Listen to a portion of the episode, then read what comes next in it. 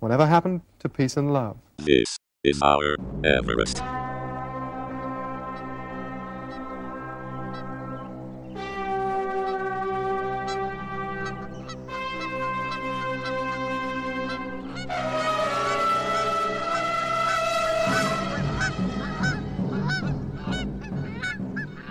Greetings, culture vultures, and welcome back to This Is Our Everest, the analog TV podcast that last time we recorded it, we did.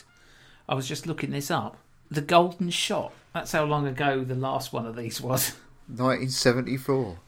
Well, uh, Recorded on reel to reel tapes. this week, the program we've watched is the Granada TV music magazine show, So It Goes. Yeah. Another Granada Another. TV. This this is Muriel Young, isn't it? Who was, Well, uh, it, yeah, it's another it's another Granada TV music show. It's another ITV music magazine show.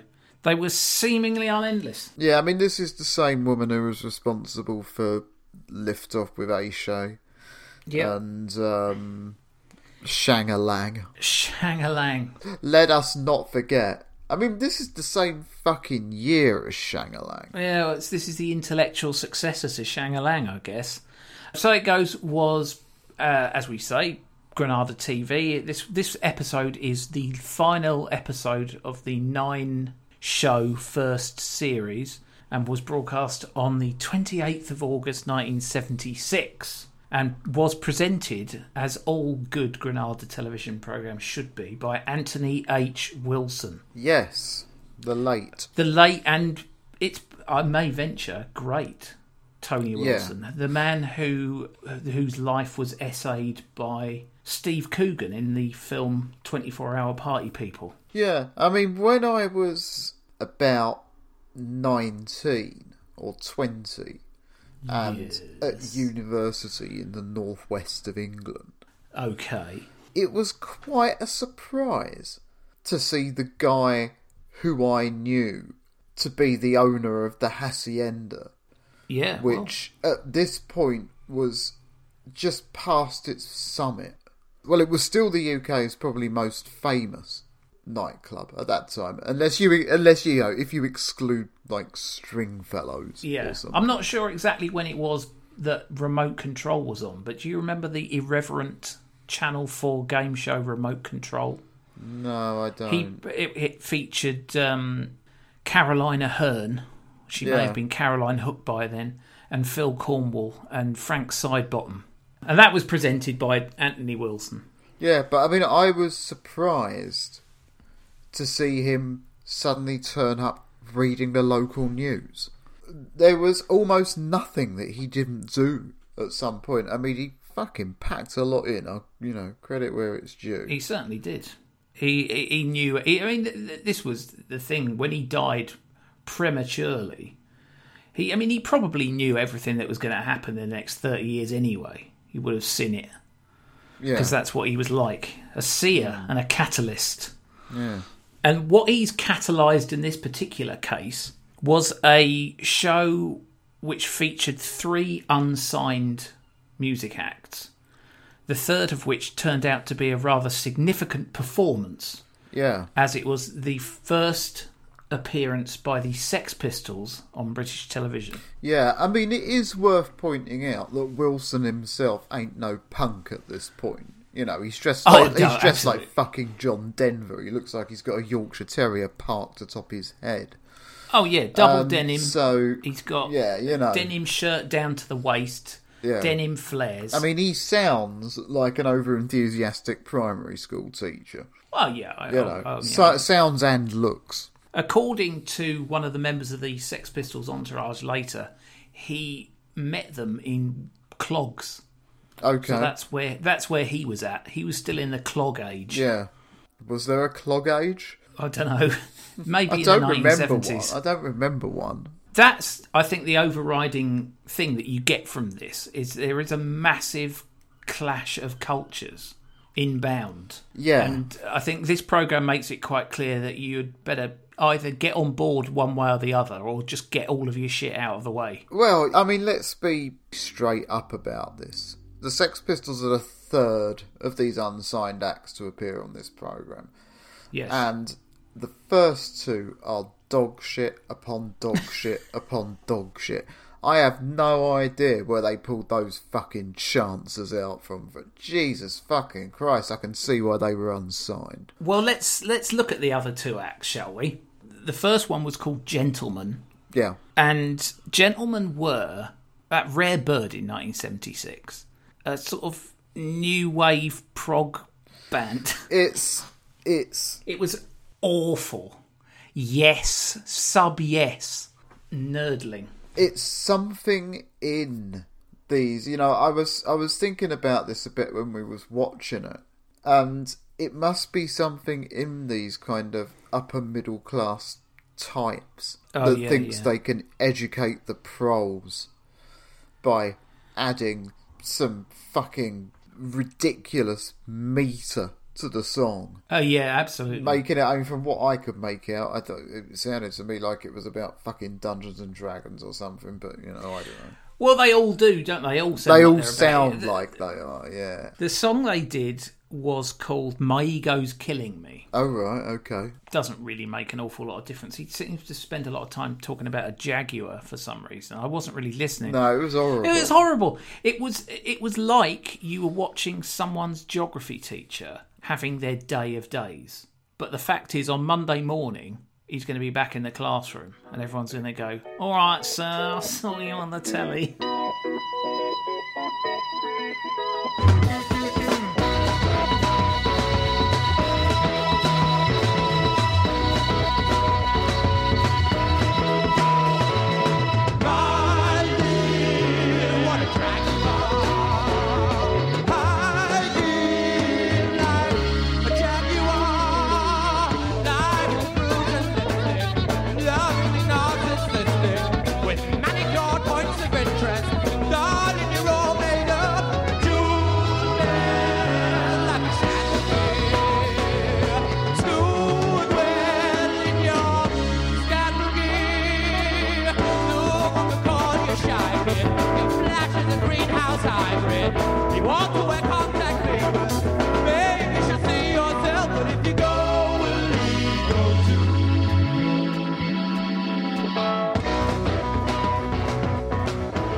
Wasn't this sort of thing done by seventy six? Well, this this is the exact sort of thing that I think the Sex Pistols were out to seek and destroy. No, you see, I, I dispute that. I think that there's a little revisionism going on there. It is true that John Lydon had an "I hate Pink Floyd" T-shirt, didn't, isn't it? But um, He's, he certainly did. but I think that actually punk was more if it was about cleansing out anything it was more about cleansing out the blandness that had seeped into the pop charts and particularly that that kind of shitty stilted form of british light entertainment that we've been watching for the last fucking eight months or uh, whatever Yeah, I think there is that. I mean, obviously, the, there is a, a portentousness to prog rock that punk was very instrumental in sort of breaking down because you suddenly realised you didn't need a velvet suit and a double guitar yeah, to play rock and roll. I think I think so, but I think that they were kind of collateral damage in a broader cultural war. Do you know what I mean? And they were easy targets as well. These kind of wispy, beardy types from places like Canterbury. You know, Yeah. I'm not sure where gentlemen were from. I can't find anything about them online, which is a, a sign that maybe the universe has prevailed. I I'm interested in what your search history will look like. Just Google search gentleman. Yeah. repeatedly Well, all day. He's on page 753 of this word. I bet it kept flashing up at Google headquarters. Yeah. I am nothing if not determined. Yeah, it just said gentleman, then a picture of your face appeared underneath it. Yeah, they're they're a grotty bunch of I mean, they're not even a grotty bunch of Herberts. They're horrible. The Sex Pistols are a grotty bunch of Dickensian Herberts. This lot are just a grotty bunch of pretentious middle class people who ought to be at home with their wives having an Abigail's party style dinner party. But actually, they're on the telly dressed in double leather Yeah. or red dungarees, prattling about to some geography teacher's vision of I don't know what yeah. he thought and it was. goes on and it go. I mean, it really does go on. You know. It really does go on. But then again, I think the other song, I was watching the other song again, and that one also goes on, but in a very different style. yeah, yeah. Um, the Bowles Brothers band were eventually were signed, were they? and they re- they released one record Oh. called Ro- Roger Buys a Fridge what? on Decca in 1978. Have you heard it? Uh, I have not. But one of the songs that they well that is on that record is the song that they sang in this program, which is called Charlie's Nuts.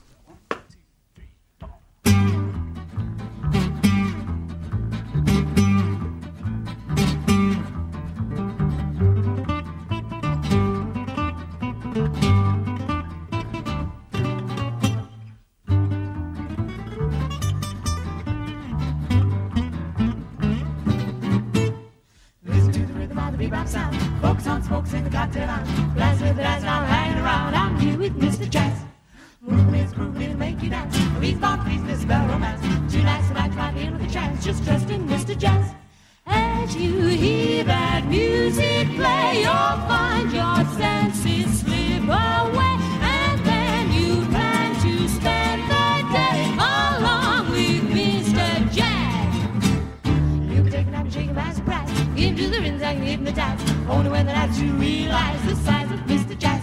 Hoodie bop up, dee bop dee boo, dee dip, dee hop, dee bop, dee bop, do ya?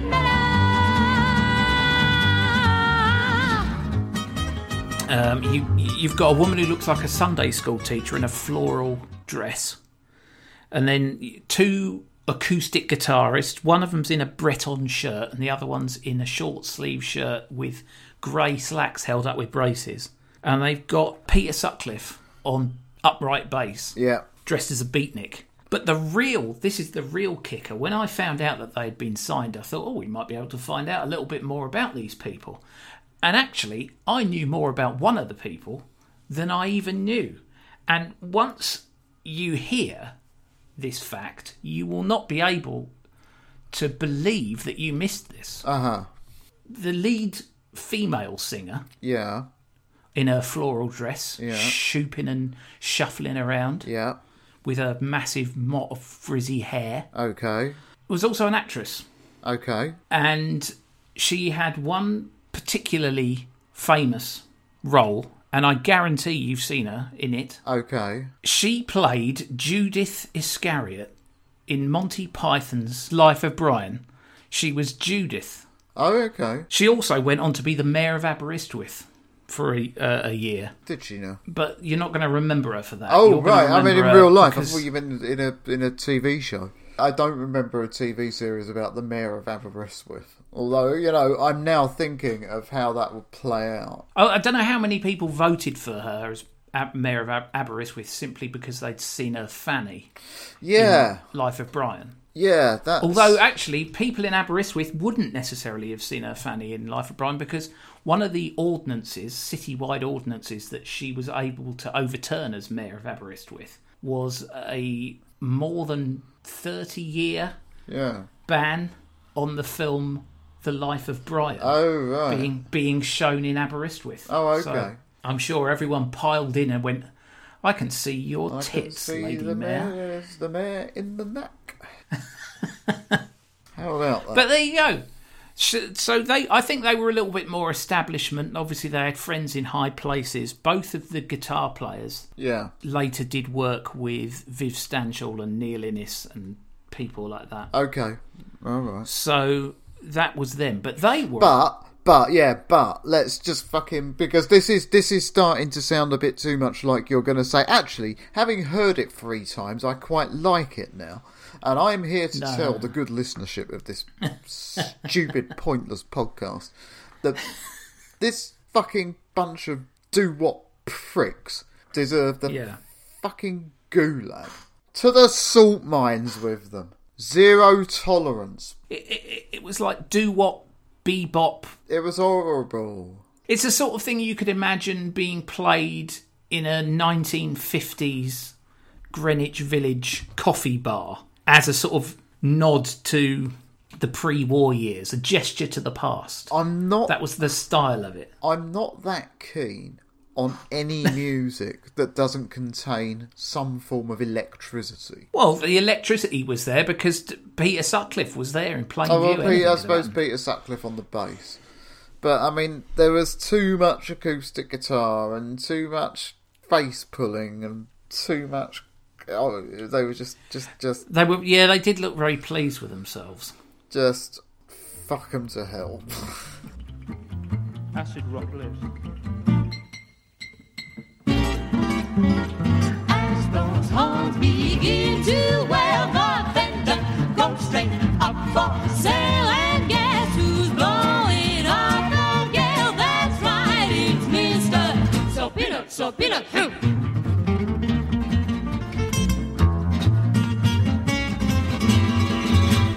They were the sort of thing that the Sex Pistols were here to clear out. And, Yeah. And the thing is that they weren't the only proponents of this sort of thing. You had those fucking weirdos with those those great big pianos, didn't you? They had a number one. Was that Sailor? Well, there's a number of. I mean, uh, uh, just off the top of my head, I'm thinking of Lieutenant Pigeon now. They're, that's the sort of band who the Sex Pistols blew Yeah, up. Lieutenant Pigeon. No more novelty records. Yeah, 1976, of course, was almost the year, also the year of Bugsy Malone. So I think that there was this kind of threat that they were just going to go on an eternal loop.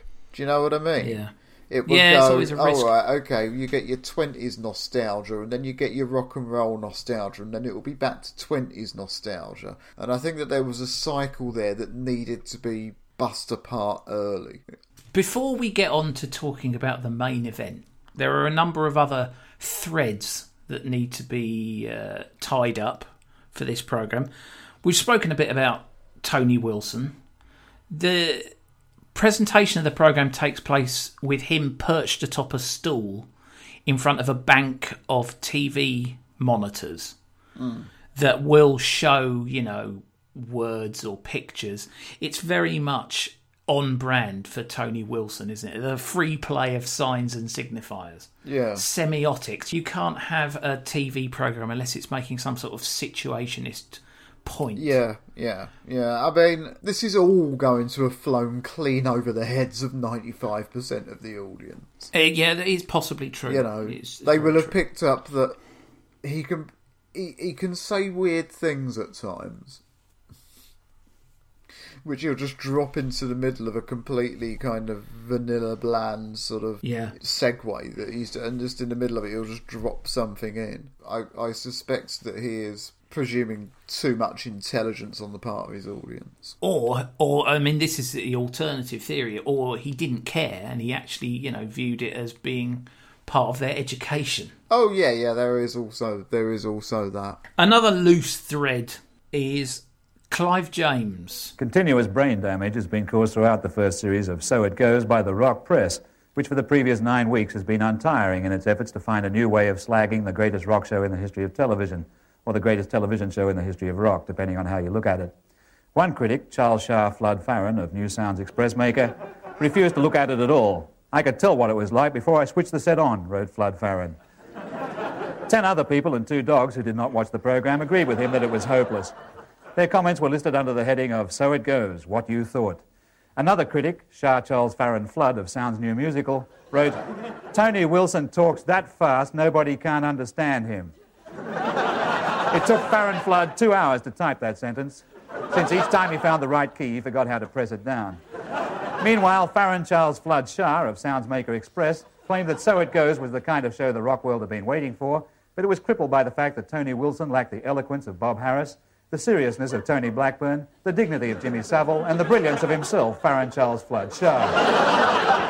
Mr. Flood has made it known to us privately that he is sick of being paid his salary in the form of free sandwiches at press previews and would like to be on television.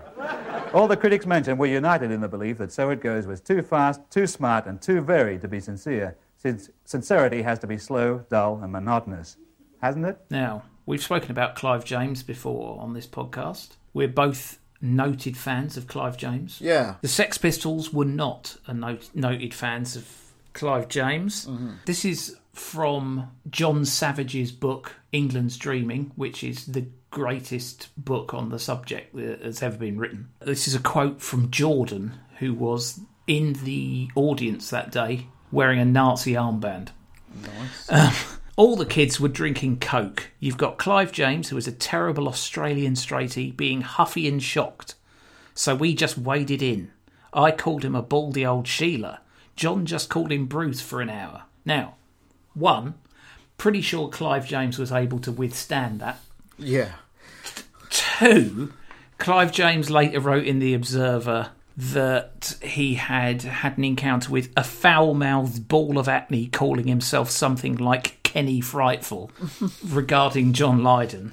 So, I, you know, that's probably 1 0 to Clive James. Yeah. Clive James's role on this was basically to reprise his TV critic mode. Yeah.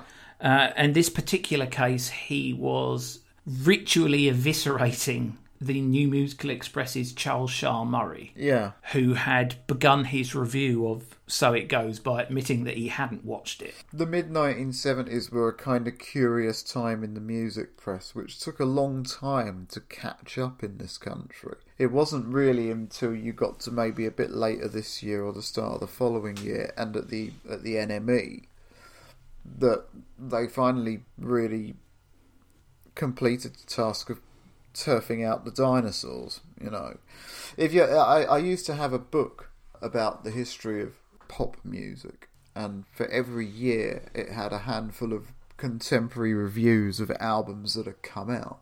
So, I, I mean, I had this book when I was quite young. I reckon I was probably about 13 or 14. And so I was reading the music press by this time. By about that time, I think I was reading Smash Hits.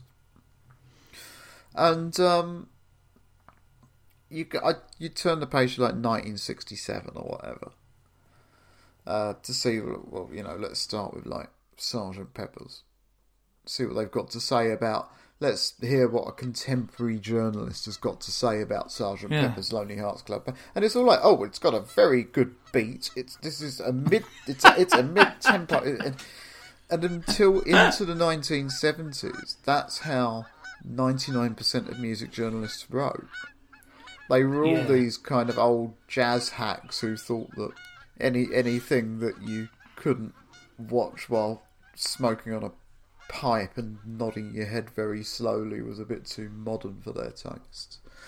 In in 1976, this kind of new pretentiousness is sweeping into it, and at the end of the day, these guys all want to write for Rolling Stone. You know, they want to be Hunter S. Thompson.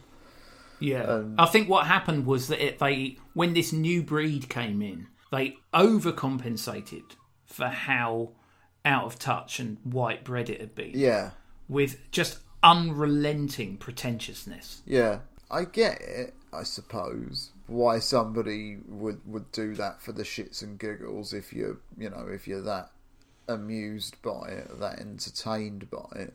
But at the same time, on a different level, it it seems like a sounds like a dumb thing to admit to. You don't, but the thing is, if you're going to mess with anybody, don't mess with a program that Clive James is on, Yeah, and because whether you, whether you're right or whether you're wrong, Clive James is going to find a way of making you look like an imbecile. yeah, because that that was his special gift.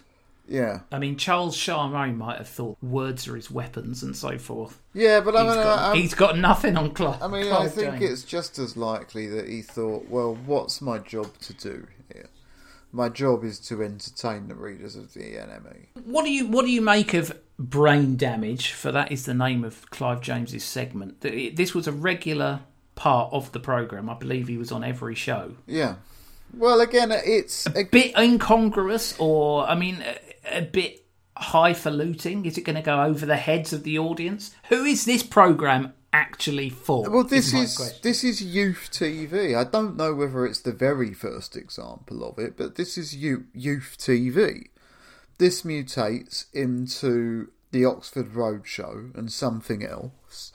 that in turn mutates into the tube, and the tube in turn ends up turning into the word. So that's where you're headed. That's the that's the course that you're on. But you know, I I'm I I take it as read that Tony Wilson considered it part of his brief. I have no idea if this is true or not. I assume it is. He considered it part of his brief that this was not just a music program. This was also going to have other cultural things that took his fancy as and when they came up. Yeah, I think so. Another one of those is uh, our last thread that needs tying up Yeah. before we get onto the main act. Yeah. Peter Cook. We continue with more energy, an energetic album released by Island Records. They're putting out an album next week which is dirty, controversial, vulgar, and lousy and horrible, and all the rest of those things. It's called Derek and Clive. It's by Dudley Moore and Peter Cook. Peter Cook, let me ask you a few Michael Parkinson type questions. I was looking in my uh, research earlier on before the program and I found out you are Peter Cook. Yeah, And then well, for- I am it tonight. I am my alter ego. Oh, yeah. Uh, I am possessed by the spirit of Clive. Clive who? Uh, Clive, he hasn't got a second name because, uh, you know, he- he's just known. You see him and you know it's Clive. I'm just sorry Derek couldn't be here tonight, you know, but uh, Derek being Dudley Moore, the, yeah, when, when the other half of your comedy duo that I was reading about in research. yeah, the uh, the midget puff is in uh, he's in uh, where is it? Uh, oh, somewhere uh, Switzerland, having a facelift of some kind. So he couldn't make it, but he sends his love, you know. Now, Peter Cook obviously is, was one of the stops in that journey that you were just describing because he started a ITV. Well, he I mean he didn't start it; he fronted it. Yeah. He st- he fronted an ITV music magazine show of his own called Revolver, which presumably started either this year or the year uh, after, 1977. That was very much based on funnily enough, I've watched a couple of episodes of Revolver lately, yeah. and it's properly weird. 1978 Revolver. So Yeah, well, it's weird. Couple of years It's it's weird, and it is very much a card carrying program for new wave. That was the thing. Punk and new wave. That was its stock in trade. Yeah, I mean, we So- need to we need to do an episode of it in full, really.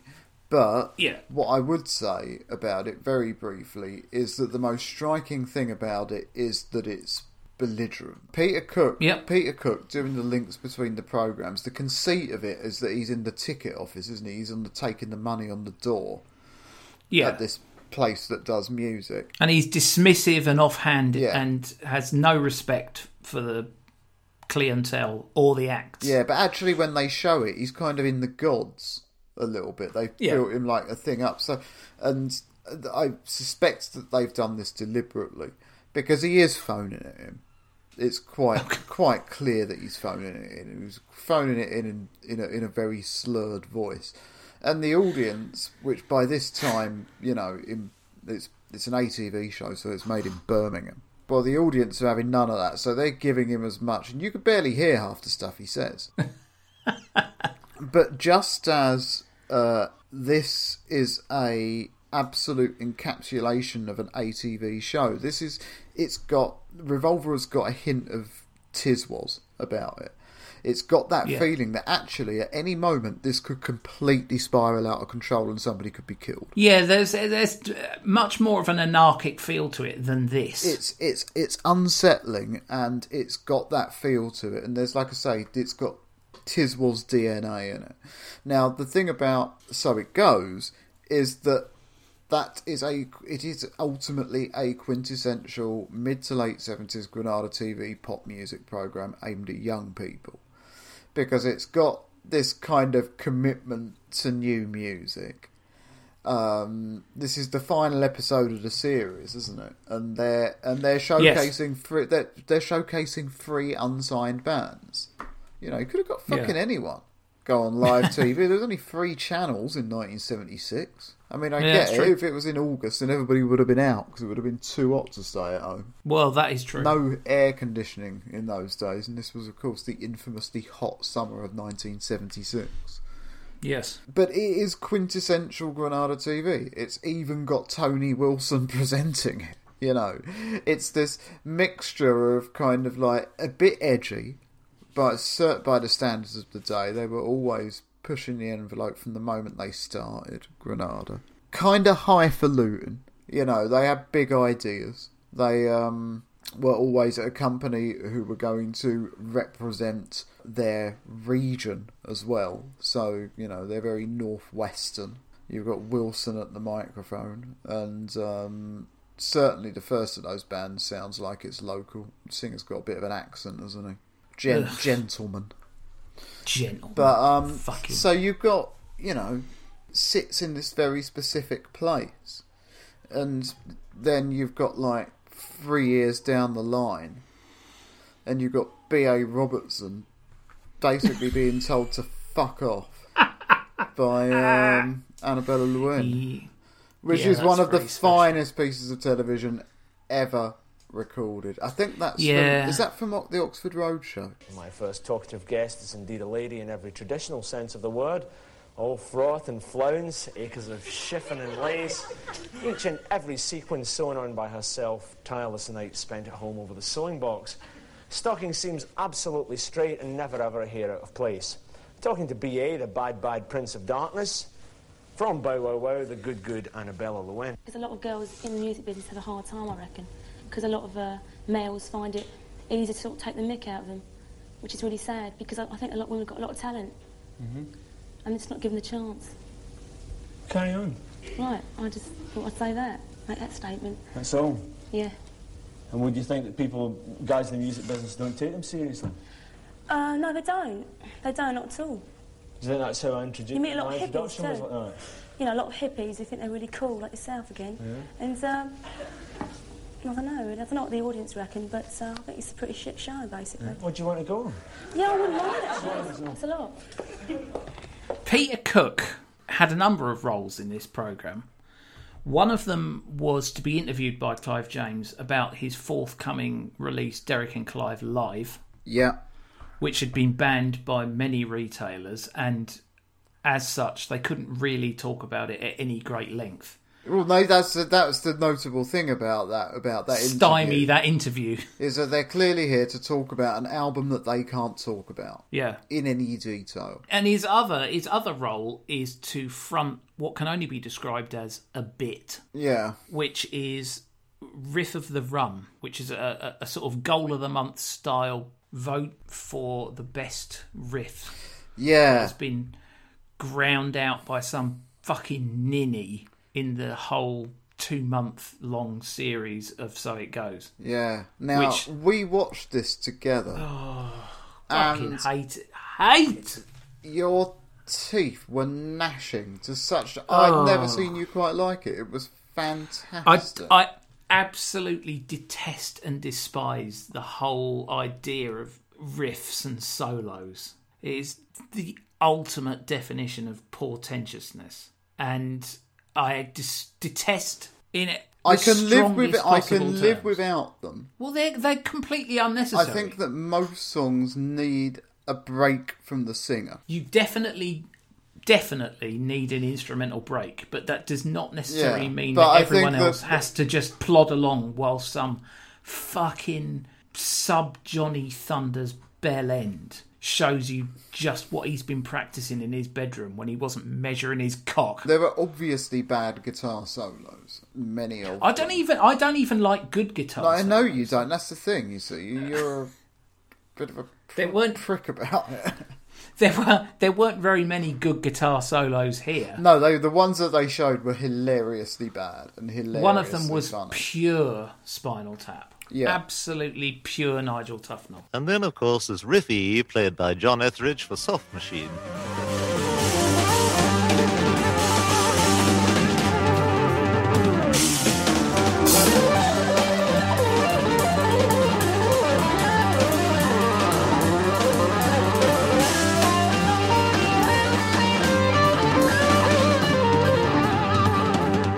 That was Peter Cook's role. Now, obviously, Peter Cook is, um, you know, Peter Cook.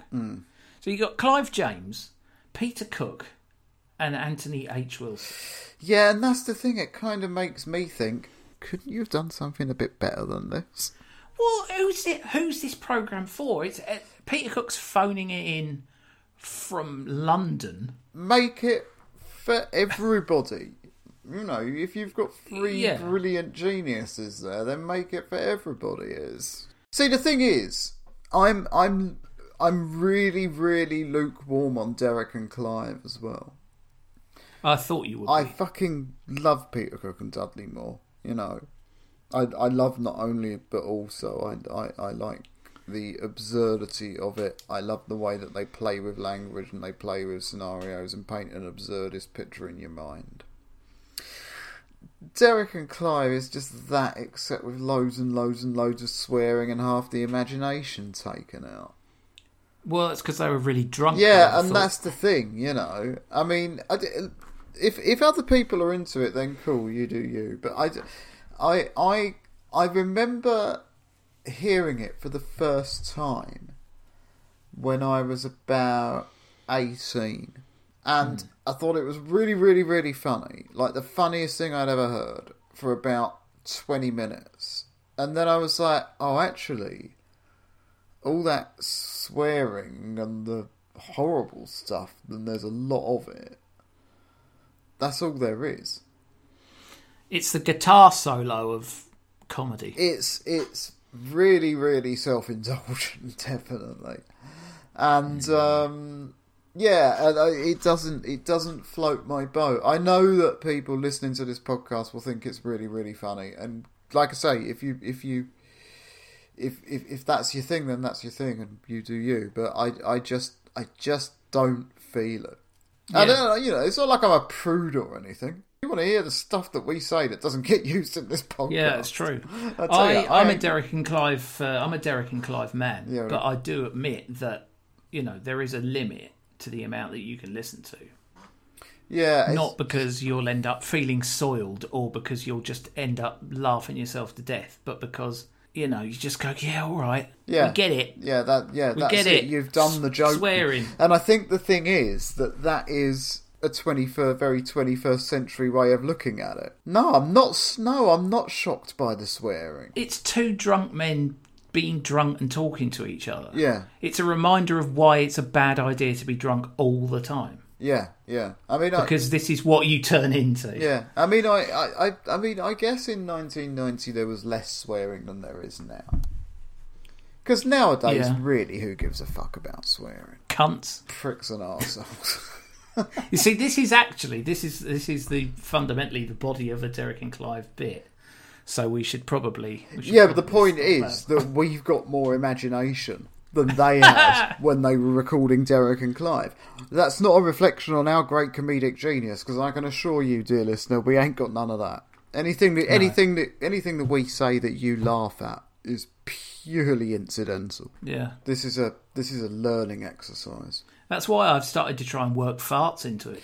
Yeah, it's not really working though, is it? Well, it's certainly not in this room. Yeah.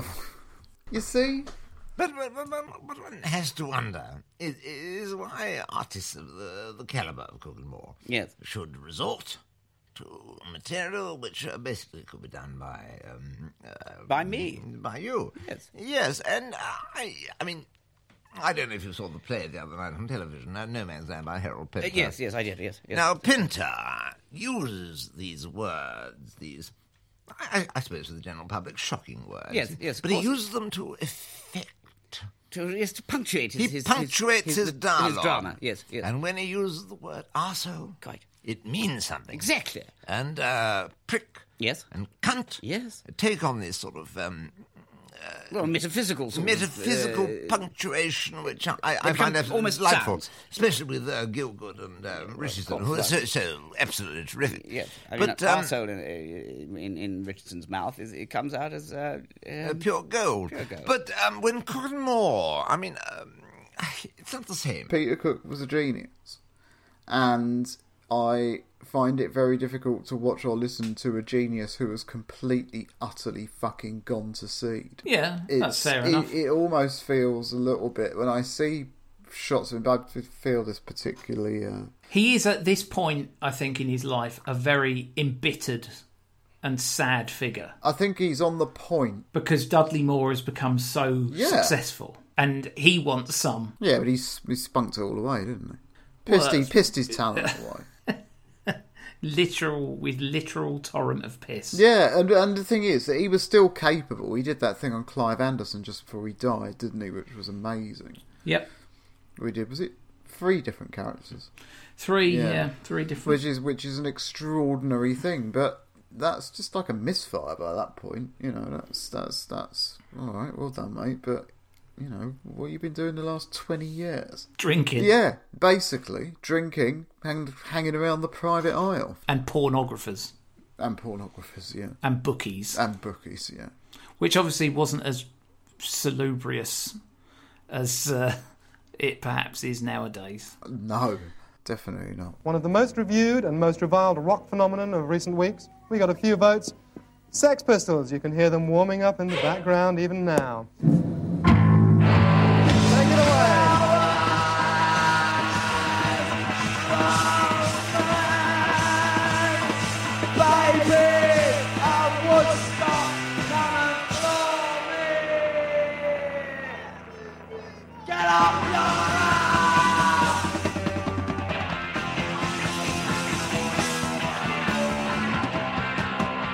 Anyway, 4th of June 1976. What were you doing on the 4th of June 1976? What was I doing on the what day of the week was it? Uh, I think it was a Saturday.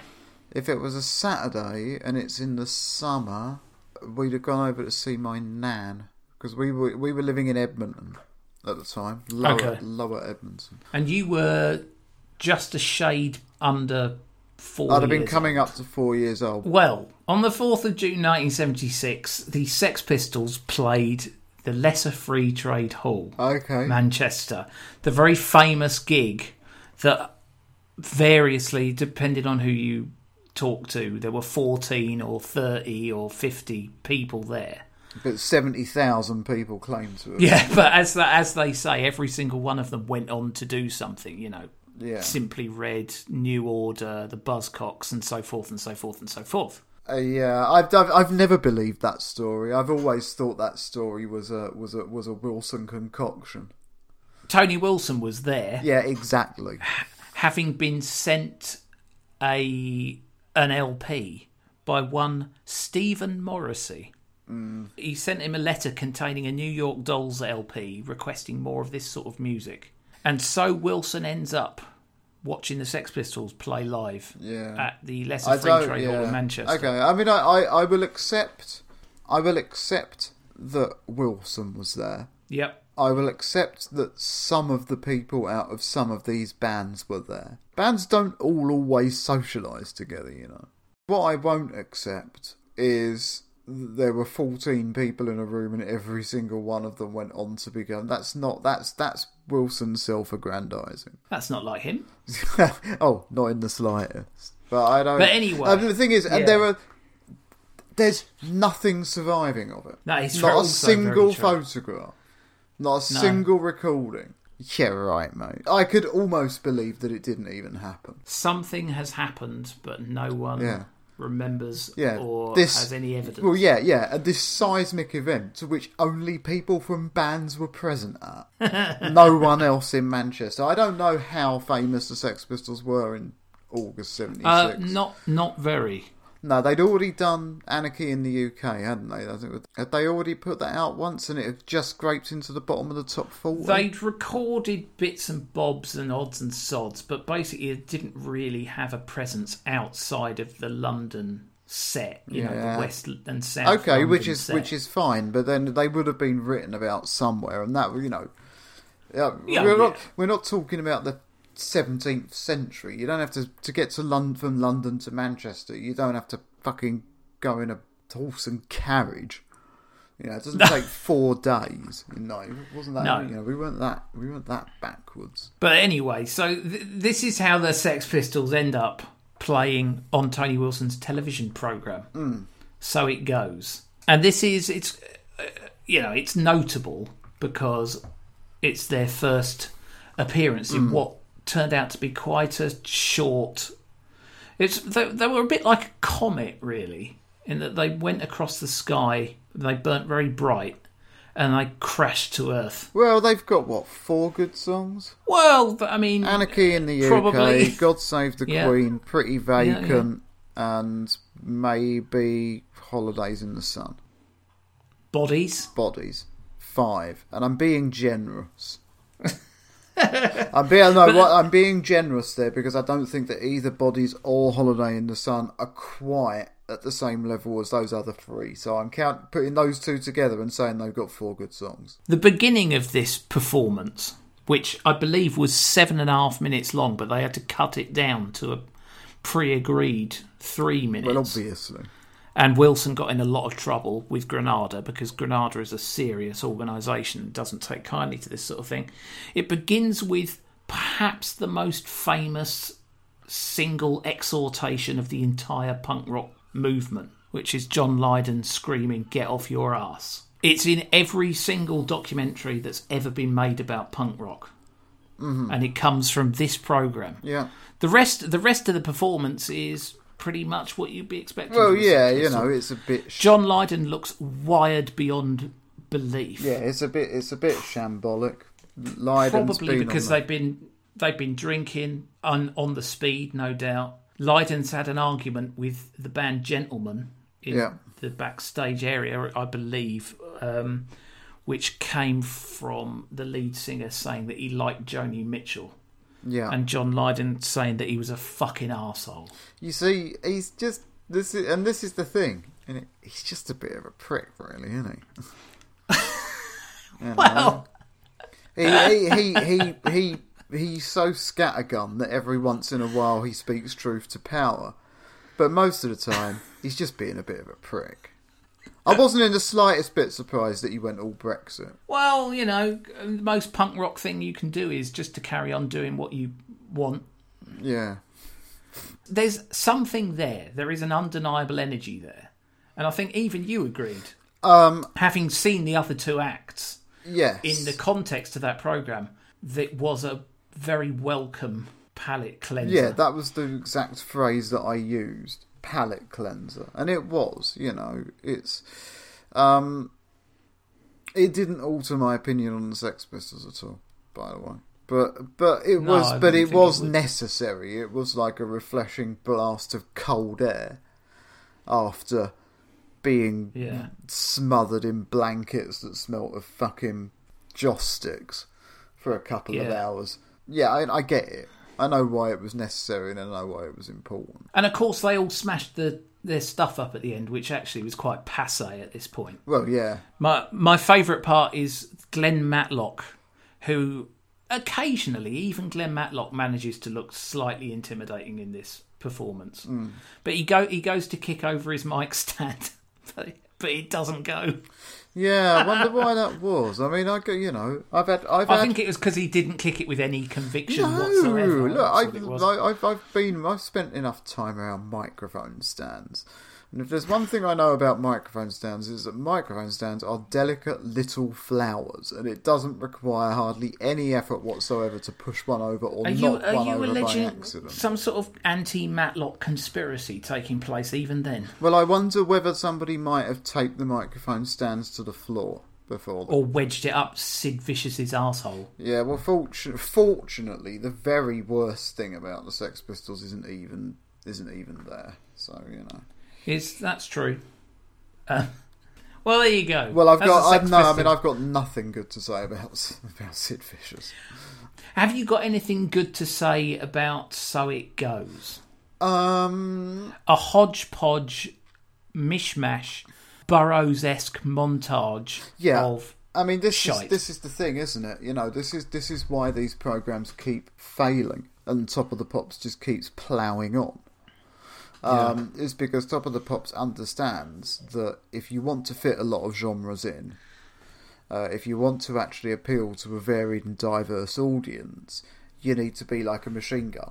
Bang, bang, bang, bang, Yeah. bang, bang, bang for half Just- an hour. just That's play the music. Just play Don't the, do yeah. anything else. Because this is a common thread across Liftoff, across um, Shang-a-Lang, across this, was this kind of slowing down of the momentum of the program in order to to do a bit Whether Yeah. it's like a little comedy bit or an educational bit or a bit where they just Oh. go to a completely different type of music or the bit where the fella's fucking trying to teach you how to play the guitar and fucking Yeah. Shang-a-Lang. Or where there's a there's a fake advert break with China a Chinese soap advert. Yeah, so it just so it just kind of um it, doesn't build up a head of steam. By the time you know, when I was eight or nine years old, by the time it was getting to the top ten countdown on top of the pops, I was beside myself with excitement. I didn't keep up with the charts in any other way, really. And so by about 1981 or 82 sort of time, the only way I found out what was in the charts or what was number one was by watching Top of the Pops every Thursday. And when um, by the time the top 10 came along, I'd been kind of sort of whipped into this artificial whirl of excitement by what I'd already seen and was, you know, always kind of excited to see what was going to be number one. I usually ended up liking it no matter what it was. But this, I couldn't imagine myself watching this at, say, seven or eight years of age and coming away from it wanting to get into music. I think you come away from it and going, well, "What the hell was that?" There were three really, really weird bands, like aggressively weird, Yeah, that, that's so. The first two there, that's and the what- rest of it was just middle-aged men talking way above your head. Yeah, it's I, you know there wouldn't be anything there for me. Like I say, the Sex Pistols just don't quite hit the spot for me. They just don't. You know, I think that there are more interesting, more radical, more weird, uh, stranger looking, stranger sounding, uh, and ultimately more transgressive than the Sex Pistols. Because actually, when you strip it away, the Sex Pistols are basically playing four cool kink songs from 1965. You know, that's what the, that's what the music is. They, they, they, there's there's zero innovation going on there because they ultimately weren't musicians. You know, they kicked out the one who was, which, like I say, is fine. If that's what you want to do, then go for it. But it has a limited shelf life, and like I say, you know, they could only have come from the TV and the tabloid press. So, to that extent, if they were trying to get rid of light entertainment, then well, congratulations, lads. You're the new light entertainment now. And lo and behold, in three years, punks were having their photos taken with people, um, with uh, tourists for money. And the whole thing was collapsing into just a bunch of stereotypes. And actually, the interesting music, the music that would go on to change everything, was not coming from punk directly. It was coming actually from a lot of the people who were spat out by punk. It was coming from Adam Ant. It was coming from Gary Numan. Um, it was coming from the people who were actually too weird or a bit too old or a bit too strange for punk. You know, Ian Dury. You know? Those, so those were the people, that, and of course, the other people who were changing it were were young black Americans and um, weirdos with computers. That's where the actual Imagine change. That's where the actual change was going on. This shit, it's just pub rock. You know, Yeah. the stuff. The Yeah. punk was, you know, what did it change? Really? Well, the the important thing of about the Sex Pistols, I think, is that it gave people the spur to do things themselves. Having seen the Sex Pistols, they went, "Well, I could do that." Yeah, that yeah. I mean, you know, and if you think about it, okay, you've gone on television and done something so basically that literally any person looking at it can go, "Well, I can do that."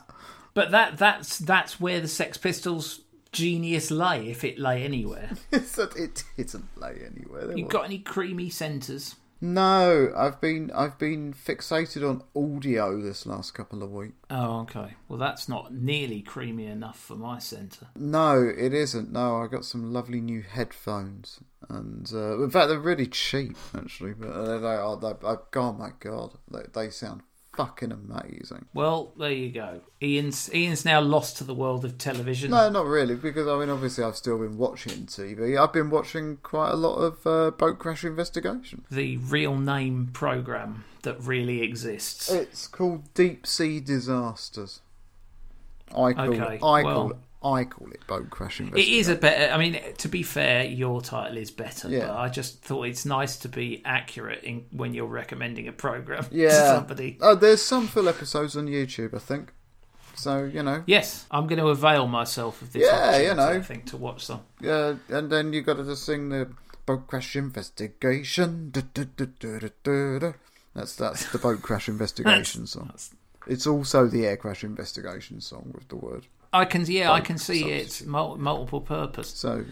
My creamy centre this week is I watched a round with Peter Alliss, featuring a round of golf that he played with Terry Wogan. Okay. Uh, it was very interesting. Obviously, Terry Wogan was a very interesting man.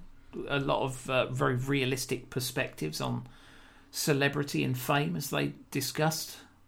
And also, we got to see footage of some of Terry Wogan's freakish pro am golf putts, which, I mean, if you've never seen the, the particular one that I'm talking I know. I know that. you need to seek it out. It's one of the greatest putts that's ever been made by anybody. Yeah, everybody knows the Terry Wogan part. So that was, you know, that was a nice little find. I, I enjoy a bit of Peter Alliss. I enjoy a bit of Terry Wogan, and it was it was a bit like it was a mm, early podcast in many ways, but instead of being just downloaded and in your ears, they were walking around a golf course Hmm. wearing jumpers.